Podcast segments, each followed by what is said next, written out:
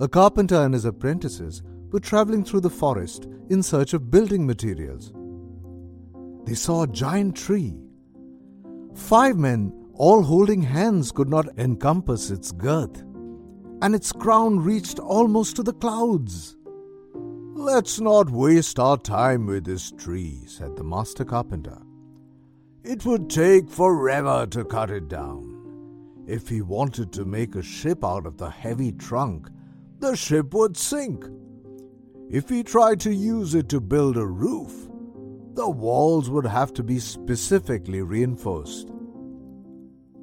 The group continued on its way. One of the apprentices remarked, Such a big tree and no use to anyone. That's where you're wrong, said the master carpenter. If it had been like all the others, we would have cut it down. But because it had the courage to be different, it will remain alive and strong for a long time yet.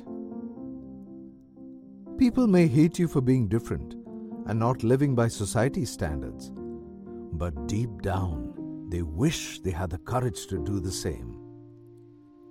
So, what's our learning from this story? Courage is a virtue that one should possess specifically when the right decisions need to be taken.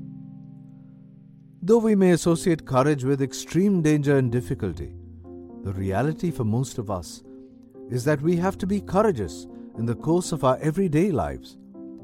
We must adapt to a change and face our fears, however trivial that they may seem to those on the outside.